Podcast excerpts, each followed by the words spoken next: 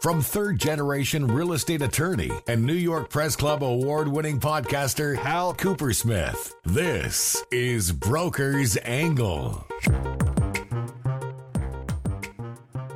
Welcome to Broker's Angle. I'm Hal Coopersmith, and in this episode, we talk about what New York City is doing about guarantees. And our 30 minute or less interview is with Joel Binstock, who talks about lease auditing and how tenants can avoid unnecessary costs that's a problem that landlords will try to push on expenses that would otherwise be theirs that are really ownership costs and burdens to the tenant. But first, Broker's Angle is sponsored by law firm of Coopersmith and Coopersmith, a boutique real estate law firm practicing in commercial and residential real estate for over 87 years. This, of course, is attorney advertising, so we are obligated to say prior results do not guarantee a similar outcome. But Hal, you're number one. That is always so kind of you to say, Richard. Look, there is a lot going on in the world these days, and there are many forms for that.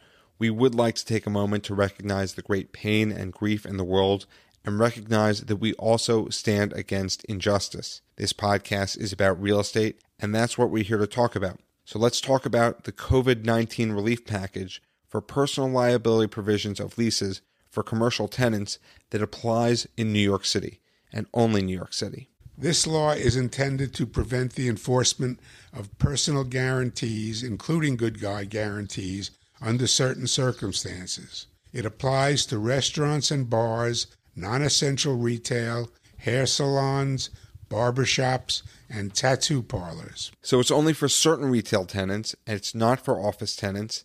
And the way the law is drafted, it is for a provision in a commercial lease or other rental agreement and doesn't necessarily say guarantee, so it is ambiguous. On top of that, you don't even think it's constitutional. That's right. It's been a long time since I took a constitutional law class, but I don't see how this is constitutional, whether it be for the Contracts Clause or the Fourth Amendment.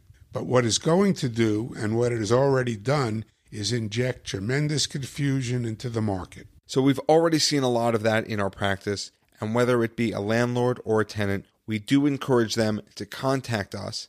And with that, let's go to our interview about saving tenants money with Joel Binstock.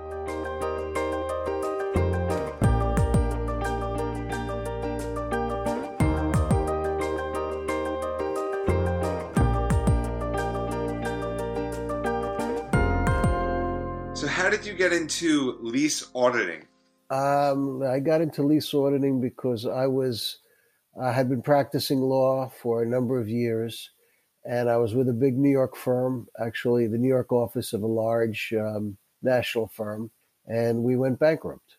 And when we went bankrupt, I said uh, I realized I didn't want to stay in this business of law and not with these guys. And my father-in-law was in the um, electrical auditing business which is auditing uh, electricity charges under leases. And uh, he coerced me, I should say. He gave me a partner, an operating par- partner, a guy who was the CFO of the Minskoffs, which was a big landlord. And uh, he said, Why don't you uh, work with him and you'll start a business? Well, that is very interesting, and we're certainly going to get to electrical auditing. But you, you talked about how long you've been doing lease auditing. What's the most you've ever saved a tenant over that time? Without uh, too much pride, it was uh, close to $17 million. It was real estate taxes. I think you can take a lot of pride in that. Yeah, it doesn't happen every day of the week. It's um, it had to do with the base year, and if you can fix the base year in taxes, you can save a tremendous amount of money. Um, so we fixed the base year for a 550,000 foot tenant uh, who had a, a 25 year lease. So that was 24 years of corrections. And the average was, I don't know how much. And we anticipated taxes would go up a certain percentage every year. And we guesstimated that we would save them about 17 million. So 17 million is not something that happens every day of the week. But for lease auditing, how much can a tenant expect to really save? It it really depends on the size of the tenant and the size of the bill. you know, you have to understand that uh, there's a cost to it. And today, unfortunately, most of the leases say that you can't hire auditors on a contingency basis, which means just doing it. Uh, you know, if there's a result, get we get paid. If there's no result, we don't get paid. That worked a lot better for the smaller tenants who couldn't afford to uh, to hire us because you're getting uh, the same expertise, whether it's a uh, 10,000 foot lease uh, being looked at or a uh, 200,000 foot lease. And obviously, the guy who's leasing 200,000 feet has a lot more money than the 10,000 foot guy. So it really depends upon what your uh, stomach is and what your goal is. If your goal is to figure out if you're being overcharged, you may want to spend ten, fifteen thousand dollars. If you're a large company, you should be spending that all the time on your leases because you're paying millions of dollars in all these expenses, and it behooves you to uh, have them checked out by an expert. Well, it's a great segue because I want to know how do landlords include costs? What are some of the ways that landlords sneak in these additional costs? So, what happened? What's happening in the real world today is that even I'll even give you as an example a large lease um, that a big tenant will make uh, let's say it's 200,000 feet. And so they have a very quality broker for that kind of money, right? And they have a very a highly qualified lawyer le- who does hopefully a lot of leasing. And they will negotiate, could be for months, a large, long document, which starts off as a long document, and they will mark it up and include all sorts of exclusions and changes and things that the tenant is looking for in terms of the financial deal. And when you do that, you think that you're getting what is written in the lease. Because if you're a tenant and you're thinking, okay, well, I'm supposed to get a TI of a million dollars, I'm going to get a TI of a million dollars. Well, you better have somebody checking that. And hopefully, you know, they're checking the terms of that TI allowance and the same thing goes for the operating expenses. You could have all sorts of exclusions from the operating expenses. For example, you tell the landlord, no, I'm not going to pay for the repair to the lobby because we had the expectation that the lobby would be all fixed up by the time we moved in, and he didn't do it. And this was the basis for why you're paying $100 a foot and not $85 a foot. So you put it in the lease and lo and behold, what happens is the other tenants in the building are paying for the lobby. And the landlord says, okay, we, we're going to include it for everybody. Because generally, they have so many tenants, they don't have enough accountants. It's not good business for them to check every lease, and especially things that are favorable to the tenants. Why should they include them, if you know what I mean? It's almost like they'll never know. And most tenants don't know. They, all they know is they get a bill, it looks reasonable, and um, most of the tenants who call us are the ones who think it's unreasonable. Uh, there are some tenants who've been around enough that call us because they know that if they're making a big lease, they should be doing some homework and actually uh, checking to see that they're paying the right numbers. So you know, some it, it, depends on the motivation of the tenants, and um, you will see that people have different motivations. The same way they have different motivations about negotiating, they'll accept some clauses which you think are very harsh, and other clauses they'll make a big stink out of. It's just the same way with operating expenses. So, a couple of things that you're saying. First of all, make sure that there are certain exclusions for a lease. And uh, we have some of the exclusions that, that you have. We've added it to our list and exclude some major things that a landlord might do. The second thing that someone should be aware of is that if a landlord's doing a large capital project or something out of the ordinary, make sure that that's not included in your operating expense increase. And that's usually a time where a tenant could be paying something that they otherwise wouldn't be or wouldn't be obligated to pay. That's correct. So really, tenant, the real deal for tenants is to pay only for things that are of like a recurring, ordinary nature. Your deal is really not to pay for things that enhance the value of the building. Like if he puts in a new elevator system um, and the building is that much more valuable and he can raise the rents, that's not for the tenants to pay. Sure, you're going to say, oh, so then it's more comfortable and better elevators, and we like better elevators. Yeah, that's true, but who's who says that you have to pay for it? And that's that that's a problem that landlords will try to push on expenses that would otherwise be theirs that are really ownership costs and burdens to the tenant. The same way, if he does a financing, he's not going to send you a check if he refinances the building, if you're his one, eh, one of his tenants, because you're not his partner. And that's the upside of being a partner. The downside of being a partner is paying for expenses that he has. He may ask his partners for expenses. Well, he says, okay, I won't ask the partners. I'll get it from the tenants. And that's that's a tack that some landlords take. And let's take it back to the beginning for you. Electrical costs. How do you make sure that a tenant is paying the proper electrical costs? And what are some of the ways that landlords will sneak in some extra costs for electrical? Right. So most tenants of any size today and there is a law, a local law. We're talking in New York City. Anything over five thousand feet has to have its own sub meter.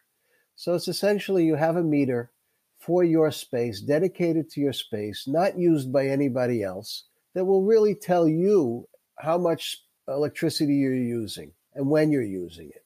And the typical formula in a lease is landlord's cost plus a percentage. And the landlord's cost is what it costs the landlord. It's very obvious, okay? But it really isn't necessarily that.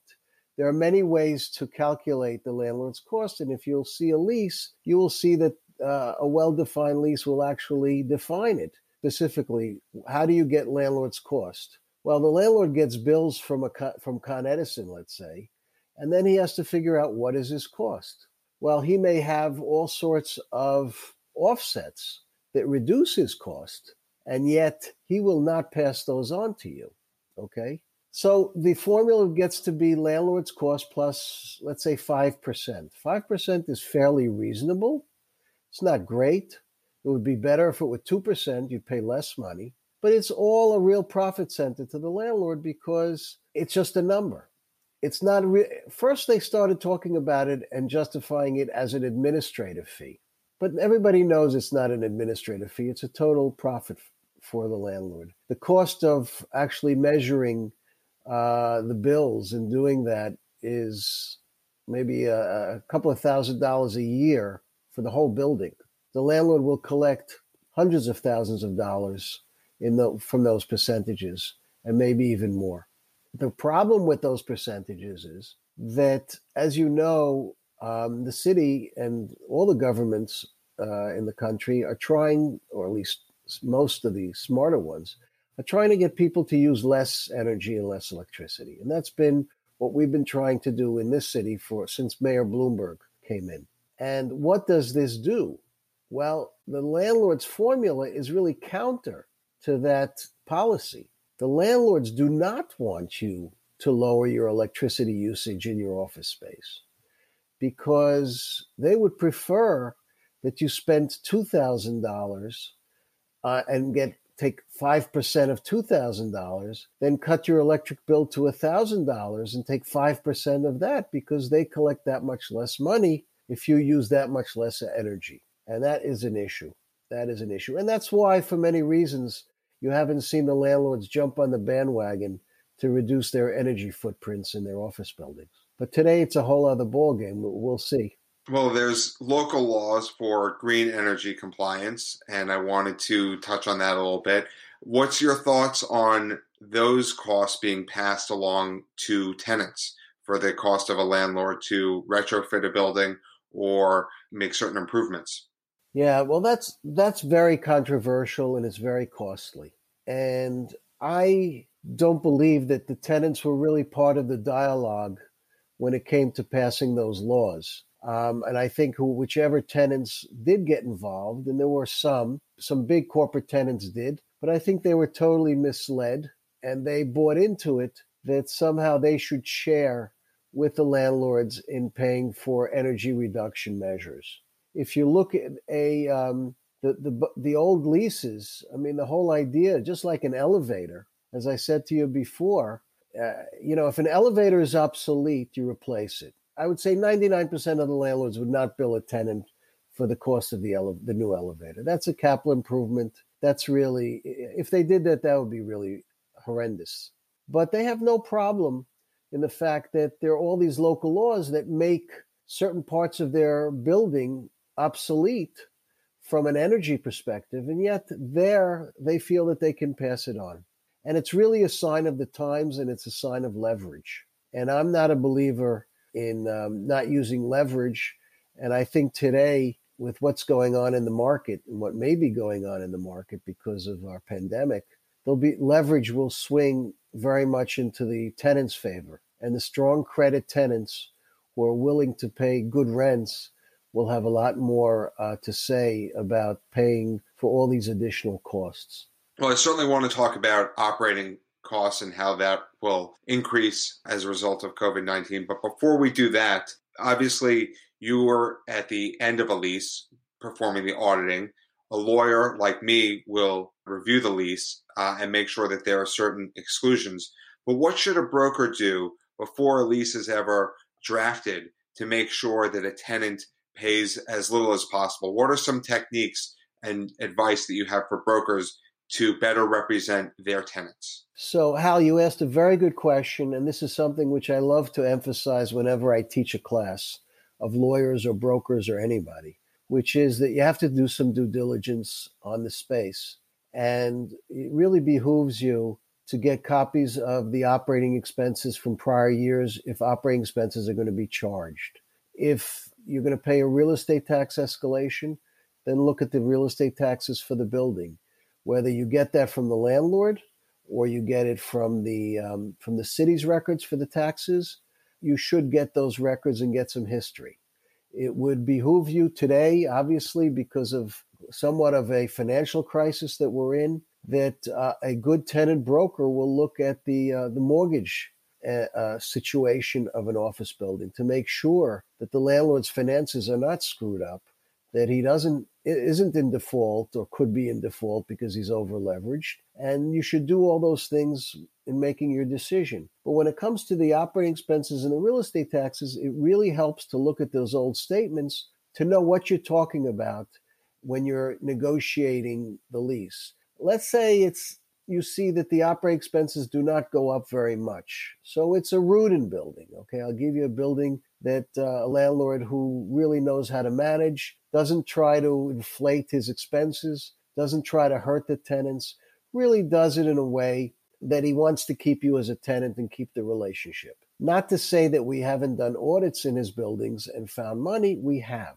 However, he's a lot more above board than many of the other, most of the other landlords. But if you look at his increases, they're not that tremendous. So you know how tenants will have budgets, and if it goes up 3%, that's okay. But if we just saw a lease where it was a, in one building where the lease went from 18 to 19, the OPEX went up 13%. That rings about 17 different bells. So that's how you do the homework. You look at that, you look at the trends, you know who you're dealing with, and that's the due diligence that a broker should do. And lawyers can get involved in that too. They may understand the real estate tax situation a lot better if there's a certiorari case pending or something like that, that's important. If there are tax abatements, and if you don't understand that as a broker, you should talk to your lawyer, and they will be a lot more knowledgeable in. Uh, they sh- they know a lot about the uh, the abatement system and the uh, exemption systems. One of the things that that's interesting, particularly is there's development going on, is new buildings. What are some things that brokers should look to negotiate for a new building? Well, a new building, since it's not fully assessed when your tenant is going to move in, especially if they move in early and the occupancy rate is low in the building, and because the city assesses on the basis of the income of the building, so less tenants, less income, less value, means that the earliest year of your lease, your base year, uh, normally would be too low. And that's unfair to you as a tenant. You want, just like you gross up operating expenses and want to have the building at 95% occupancy, it's unfair to look at a base year with the 30% occupancy or 50% occupancy. So what what do you do? You sit around and you wait. And hopefully after you move into the building, several other tenants move in and the building occupancy in the year after that and the year after that gets closer to a more normal level. It may not be 95%, could be 80%, or it could be 60%.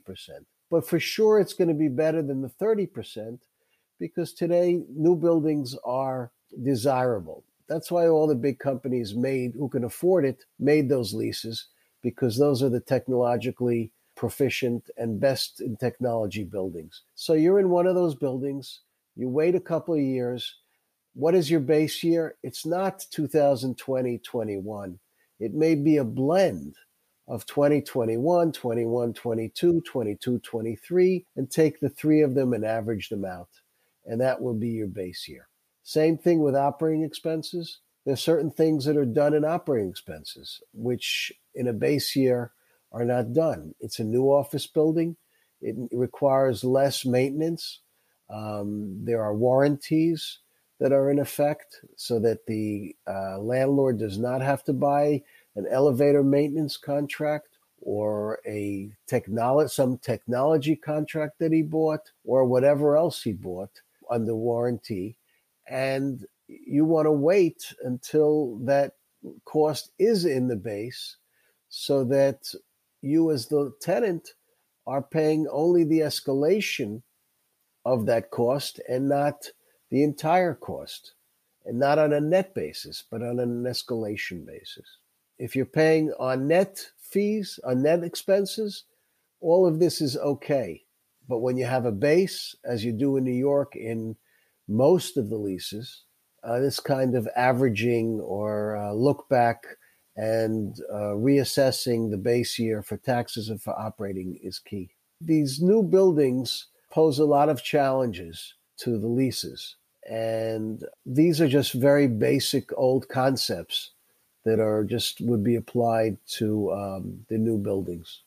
Well, you mentioned a increase in operating expenses. I think we can certainly expect to see an increase in operating expenses as a result of COVID 19, HVAC, cleaning. How can tenants protect themselves as a result of what's happening? Well, it's interesting. Uh, the tenants who can protect themselves are the ones who are making the new leases because in the old leases, most of the leases did not contain any kind of language that would protect them. And what I'm talking about is I'm referring to where there's a change in the situation of the building, in the way the building is operated, or if even if you add on two floors into a building.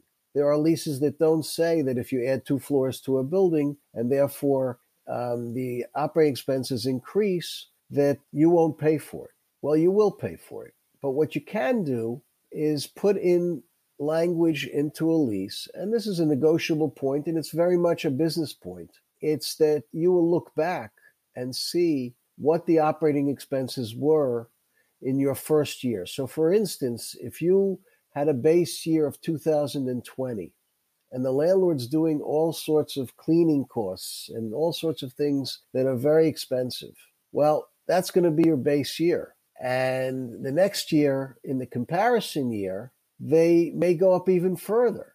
And what you do is you may want to say, okay, well, we're not going to use that as our base year. We may use an average of the first two years because the landlord himself didn't know how he was going to operate the building. He didn't know how many personnel he was going to use. For all you know, he, he brought on 10 extra people and then he, they went down to five because the vaccine came in and he didn't need it anymore.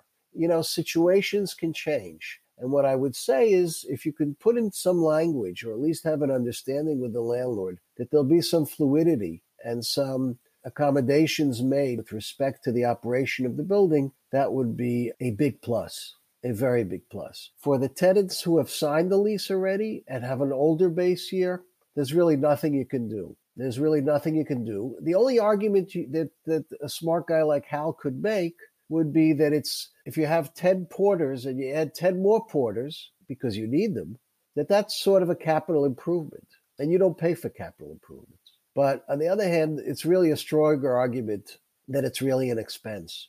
We, we've been down this road actually on security, especially after 9 11 when that got beefed up. I, I well, I appreciate you calling me a smart guy, Joel, but I'm going to disagree with you and say that it shouldn't necessarily be just for new leases. Right now, at this time, obviously seeing a lot of lease modifications, blend and extend. And if if a tenant's in a negotiation with a landlord in terms of what they're going to be doing next for the lease, it's certainly a great opportunity to reevaluate operating expenses and come to terms with the landlord in terms of how they're going to be managing the building in the future. I didn't think of that, and I think you're correct. Um, I agree with you that if the um, if you know that subject is open for discussion, and you can have that kind of discussion with the landlord about uh, those costs, then I would say yes, you can have a dis- you can discuss it. You should discuss it. I'm just not so optimistic that existing tenants will have very much ability to talk about that. I think I think the tenants, from what I understand, they're very concerned, and they're going to be spending a lot of their own money, as you all know, um, because a lot of the burden is going to be on the tenants to to buy the Purell, to buy the face masks for the offices, to have people policing the, their own people um, and how they behave and how they come into the building and what they do. All of that will take manpower, not only by the landlord, but I think a lot of it the landlords are, are expecting the tenants to do. So you've provided a lot of great advice to brokers in terms of operating expenses. But we always ask this question to our guests, and I'm sure you've dealt with a lot of brokers and performed a lot of educational training for brokers. If you had to say one piece of advice for brokers, what would it be? I think the key is to focus on the terms that are the most important, uh, that you've determined are the most important, and would be the ones that would be come into play during the term of the lease. So I, I think a very important clause is the assignment and sublet clause. I think those clauses can be really important. I think the alterations clauses can be very important, especially in the build out. There are other clauses which aren't that important. Lo and behold, everybody didn't think that the force majeure clause would be important, and it hasn't been for a very long period of time. And yet, it's like one of the most important things that, you know, at least in everybody's mind today, in how to get out of a lease. Uh, but nobody could have foreseen that. But I would focus on what you think are clauses that uh, the landlord could apply in a way that may not be good for your client, and then that's where you have to protect them. Well, those sublease clauses are certainly going to be scrutinized, particularly as people evaluate their real estate footprints and maybe look to downsize a little bit. Joel, thank you for being on the broker's angle. How do people find out more about you and York Lease Audit? So York Lease Audit, we have a website, and you can. The name of our company is the York Group. Um, we're working with tenants, uh, office tenants. We're working now with retail tenants. We've branched into lease administration and abstracting and all those kind of corporate services because they're all connected. And you really have to understand uh, all these different areas in order to do a good job in operating expenses we always took pride in the fact that uh, one of my partners is a PE and facility manager and for many years and worked for National Grid and LIPA and, and Lilco. And when it comes to utilities, we know about utilities. But you could find us at our website, my email, jbinstock at yorkleaseaudit.com. And uh, we're based in Manhattan, but we work nationally. That wraps up our interview with Joel Binstock. For more, visit brokersangle.com or follow us on social media at brokersangle. And please feel free to email us at angle at brokersangle.com.